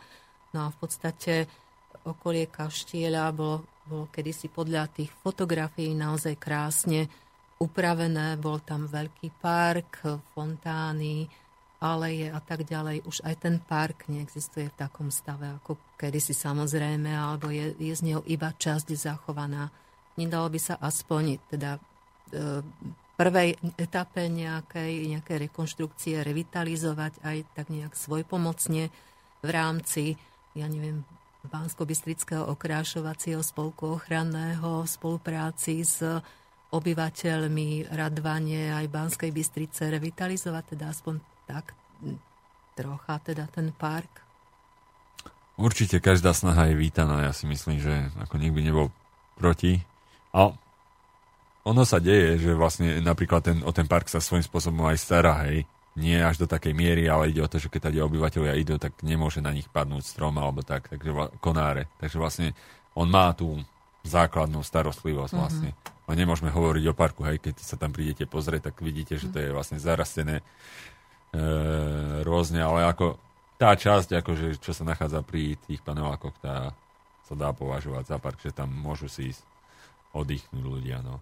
Ako ono to chce, ale taký odborný prístup, proste vytvorenie fakt parku ako parku, ktorý by bol k dispozícii vlastne. Nie, že aby sa tam po, pohybovali rôzne individuále, ale proste ako pre obyčajných ľudí s rodinami, vlastne s deťmi, ktorí prídu, aby mali fakt miesto, kde by našli takú oázu pokoja. Ako my sa pozeráme, hej, na Londýn, ako majú ten park tam ako tam sedia, hej, ako oddychujú. A popri tom my máme podľa mňa úplne to veci, že ako čo by nám Londýnčania mohli závidieť. Len si musíme spraviť a, a samozrejme všetko predpokladá nejakú investíciu prvotnú. No. Len je otázka, že tých použitia financí, že na čo ich použijeme, ak ich venujeme na takúto vec, podľa mňa je to dobrá vec. Proste ide napríklad to, že uvúda počet obyvateľov Bystrice, hej. Ono málo kto si to uvedomuje, hej. Ale ja sa pýtam o chvíľu, kto bude platiť dane, keď bude takýto pokles obyvateľa obyvateľstva Banskej Bystrici. Práve, že treba vytvárať také prostredie, že fakt tí ľudia, samozrejme je to odkazané v prvom rade na, na prácu a pracovné možnosti. To akože to treba jasne povedať. Sekundárnym uh, prvkom sú práve tieto, akože takéto vylepšenia, ako tieto parky, to prostredie, kde sa žije. Ale myslím si, že ako v ruka v ruke aj s rozvojom na vytváraní pracovných príležitostí ide aj tento sekundárny prvok, že vlastne zlepšovací prostredie, v ktorom žijeme. Aby tá Bystrica sa rozvíjala a Radvan s ňou. A proste, ja hovorím, tak Banská Bystrica je perla Slovenska a Radvan je jej klenot. A preto sa snažím o zachranu Radvanského kaštieľa. Tak dúfajme, že sa podarí získať nejaké peniaze na záchranu týchto priestorov, jednak teda obidvoch kaštieľov a toho naozaj industriálno-kultúrneho parku, ktorý ste spomínali, lebo je to vynikajúca myšlienka. Myslím si, že spojiť naozaj aj ten vodný mlyn, aj park, aj kaštiele, aj tie staré teda stupy, ktoré sú historické, takže by to bolo vynikajúce prepojenie nielen pre Bystričanov, ale teda aj pre návštevníkov a svedčilo by to naozaj o, o tom, že Bystričania, Radvančania si váži, vážia svoju minulosť a chcú si ju oživiť. Takže dúfajme, že sa podarí revitalizácia. Keďže máme ešte chvíľu čas, tak by sme sa mohli ešte predsa len troška venovať osobnostiam Radvane, pretože tých tam bolo takisto dosť, počnúc už tým samotným rodom Radvanských. Ale mohli by sme spomenúť aj ďalšie osobnosti. Takže niečo z rodu Radvanských, nie, niektoré osobnosti sú také významné a potom aj ďalšie nejaké osobnosti, už aj novodobé histórie by sme mohli spomenúť. Tak samozrejme, ako sme sa už rozprávali, tie osobnosti mala aj Radvaň, aj slovenské. Vlastne tých Radvanskovcov tam samozrejme stredovek boli tí jednotliví šlachtici, ktorí či už boli kastelánmi na občianskom hrade alebo pôsobili v službách významných e, významných vojvodcov Uhorského kráľovstva. Ale z takých akože, čo aj pre súčasnosť je napríklad Anton Radvanský II. Hej. On pôsobil v dobe vlastne tej maďarizácie, sa dá povedať. A vlastne pri ňom vidno, ako sa preklenul ten kvázi slovenský šlachtický rod na maďarský taký po, pomaďarčený vlastne šlachtický rod v tom, že vlastne Anton II. Radvanský, ktorý písal inak slovenské básne pod pseudonymom Varšiansky, tak Aha. on fakticky potom sa stal vlastne ako keby Maďarónom a kvôli tomu, že aby mohol zastávať tie funkcie, vlastne on bol županom z Volenskej aj Turčianskej stolice, išlo o to, že keď chcel presadiť rod a oni boli hrdí šlachtici na svoj rod predovšetkým, nie na to, či je Maďar, Slovak, ale na svoj rod, ako Radvanskovcov, vlastne tak sa prispôsobil v dobe a vlastne takto presadil. Ale zaujímavosťou je, že napríklad Andrej Sládkovič pôsobil celú dobu, pokiaľ Anton Radvanský bol zemepánom Radvane vlastne na evangelickom kostole. Bol farárom vlastne v Radvani, v evangelickom kostole. Je otázne, nakoľko ho, áno, nakoľko ho Anton Radvanský druhý podporoval, ale zase, keby ho Boh chcel, neviem, poviem, akože zničiť, tak ho vyštve vlastne stane. Ale to zase nespravil Anton druhý Radvanský. On aj na župnom sneme vlastne Anton II. Radvanský povedal, že on vie po slovensky, len sa mu ťažko rozmýšľa po slovensky. Hej, nech sa tam rozpráva po maďarsky. No. Ako? Ale sú to také vyhlásenia, ktoré mohli byť. Ja hovorím už také spod, pokryv, sa dá povedať tieto vedomosti, ktoré mám k týmto veciam, ale je to treba, aby sme vedeli, lebo Slováci napríklad pristupujú k tej histórii napríklad Čachty alebo aj Uhorska ako niečo cudziemu. Lenže v skutočnosti to bolo naše, my sa nemáme za čo hábiť. My sme boli rovnaký minimálne, ak nie väčší prvok vlastne a rovnaký, nebudeme, štátotvornosti vlastne aj Uhorska, Uhorského kráľovstva. áno. Hm. Ono na, naj, na, najprogresívnejšou a najhospodárskejšou časťou Uhorska bolo vlastne územie dnešného Slovenska, hej? Áno. kde žili Slováci. Ako, tu vlastne boli bohaté banské mesta, nachádzalo sa tu množstvo vlastne taký rozvoj aj priemyselný išiel vlastne v tejto oblasti. To je zaujímavé, že ten Anton Radvanský druhý písal básne po slovensky. Teda to som nevedela. Zachovali sa aj nejaké? Asi ja, podľa všetkého áno. Ako toto už som sa fakt, venujem sa všeličom, ale toto už som neskúmal, že aké básne napísal, ale, ale je. Ale... To by bolo zaujímavé, keby sa nejaká taká objavila. Potom ešte znám je Juraj Radovanský, ktorý sa stal obeťou uh, v podstate uh, prešovských jatiek. Áno. Jur, áno, to už ako som spomínal, vlastne to súviselo aj s tým Radvanským jarmokom, že Juraj Radvanský bol obvine, ktorý bol veľmi vzdelaný. Treba povedať, že Radvanskovci ako šlachtický rod, ich členovia boli fakt veľmi vzdelaní. A Juraj Radvanský bol jedným z takýchto vzdelancov. A Radvanskovci boli evanielici. Ako evanielici vlastne boli pri tých spiknutiach napadaní, že pomáhajú alebo tak tým spiknutiam proti katolickým Habsburgovcom. A toto sa stalo práve v prípade Juraja Radvanského, ktorého vlastne obvinili z toho, že pomáhal pri sprisahaní. A došlo to k tomu, že vlastne tie prešovské jatky známe, tam bol nakoniec odve, odvezený tento Juraj Radvanský na tie prešovské jatky, kde bol dokonca aj generálom Karafom daný na sťatie a popravený. Jeho syn Jan Radvanský bol samozrejme oplinený touto udalosťou a prejavilo sa to aj v tom, že hm, hlava Juraja Radvanského bola po poprave nastupnutá na kôl taký železný. A Radvanskov si, predstavte si, opatrovali tento kôl vo svojich zbierkach až do konca druhej svetovej vojny. Kde sa nachádza teraz už nevieme, nie je v zbierkach Stredoslovenského múzea, ale tento kôl bol vlastne synonymom, že si pripomínali tú pamiatku toho Juraja Radvanského a jeho, dá sa povedať, ako keby mučenickej smrti. Tak to bola tragická udalosť eh, v ich rodine naozaj. Áno.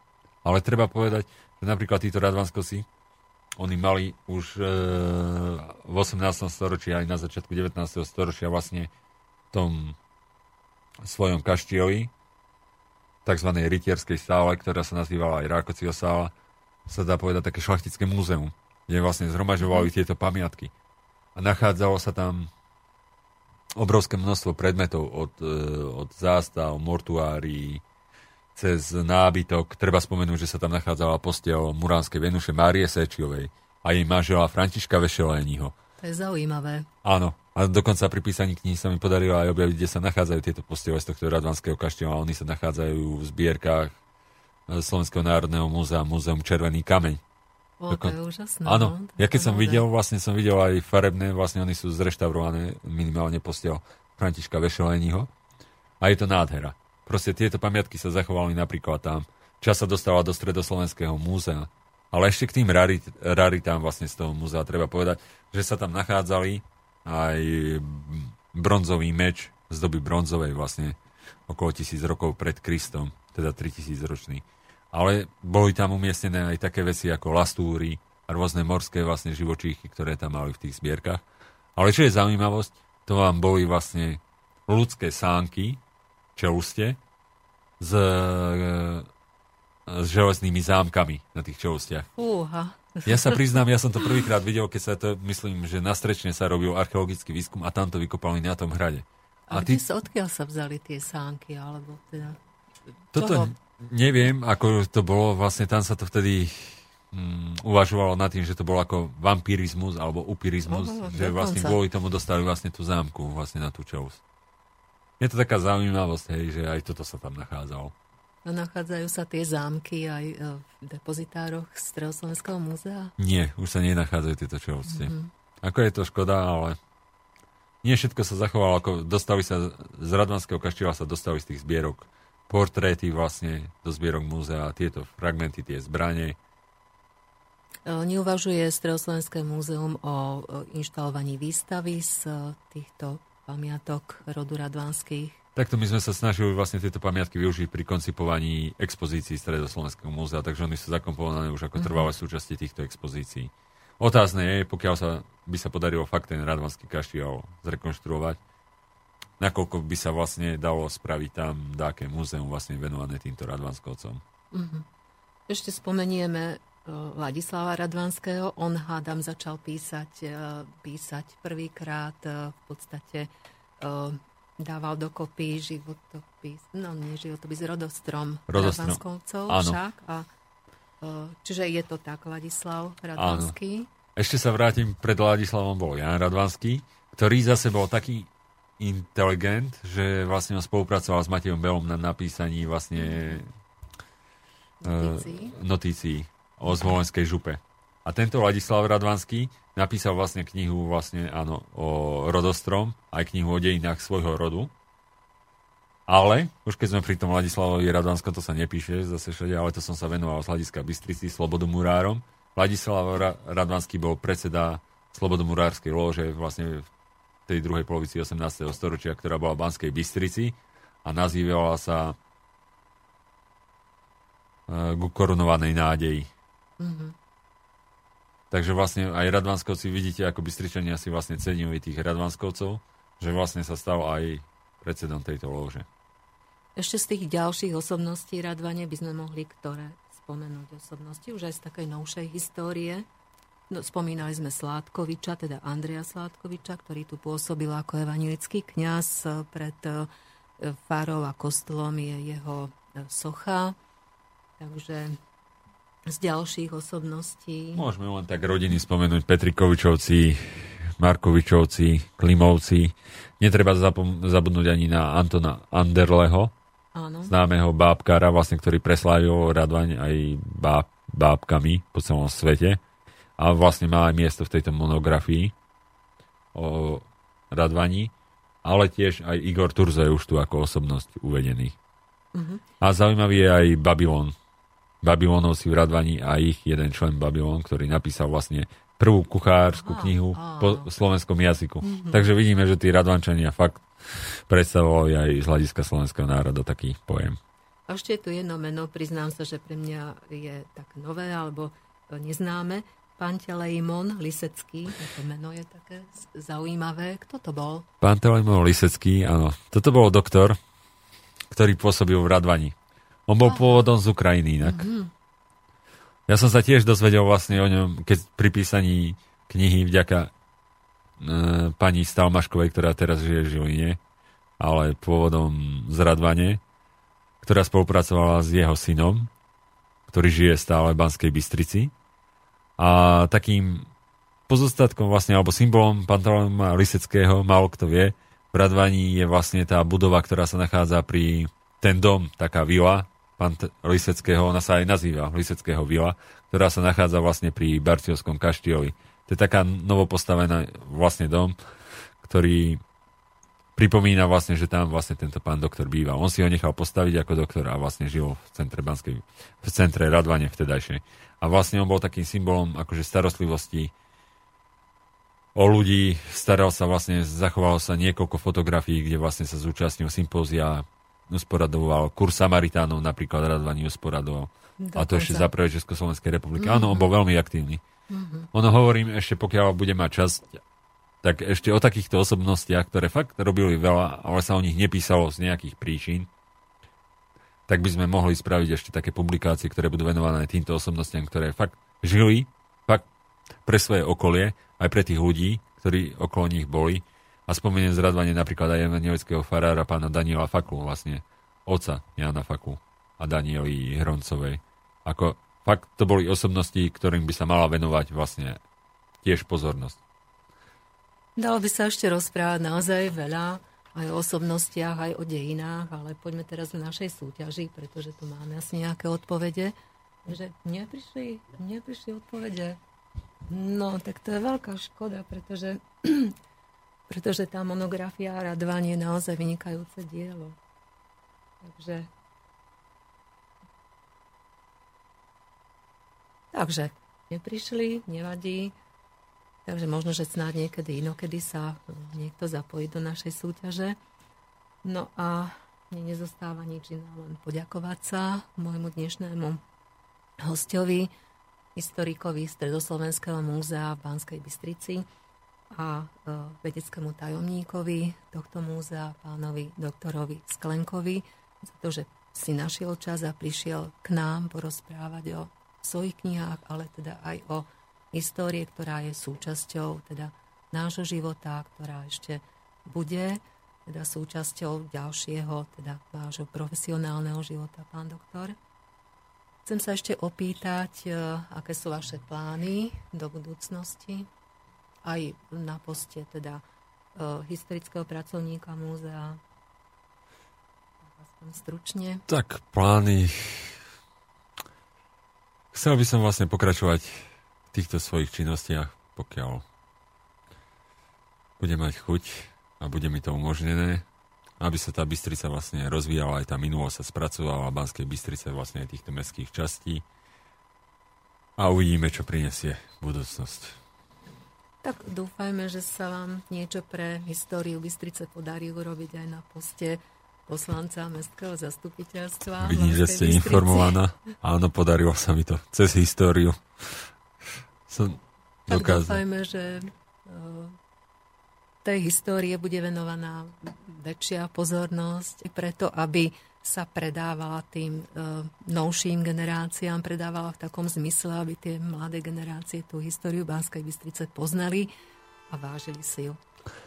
A ja si myslím, že Bystričania vlastne aj dokázali, že ich tá história zaujíma vlastne aj už nie len tým, že som sa stal tým poslancom vlastne, že mi vyjadrili dôveru, čo si veľmi vážim. Lebo ja som stále veril, že tá história vlastne Bystričanov je zakorenená vlastne len to treba vlastne fakt mm, dlhodobú pilnú prácu, aby sa to vlastne podarilo všetko. A ja verím, že sa nám podarí z Bystrice vlastne spraviť jedno z najkrajších miest na Slovensku. Tak ja vám ďakujem za to, že ste prišli do múzea, ďakujem za mnohé slova e, k poznaniu histórie a prajem vám naozaj vo vaš- vašej práci veľa úspechov, aby sa vám podarilo vytvoriť ešte veľa takýchto krásnych diel, ako je monografia Radvaň. A ja ďakujem krásne. Tak niekedy, inokedy, dovidenia, do počutia. Budem sa tešiť, dovidenia. Do no, to už je záver našej relácie. Zo štúdia sa lúči Lubica Grenčíková a Boris Koróni. Do počutia o dva týždne.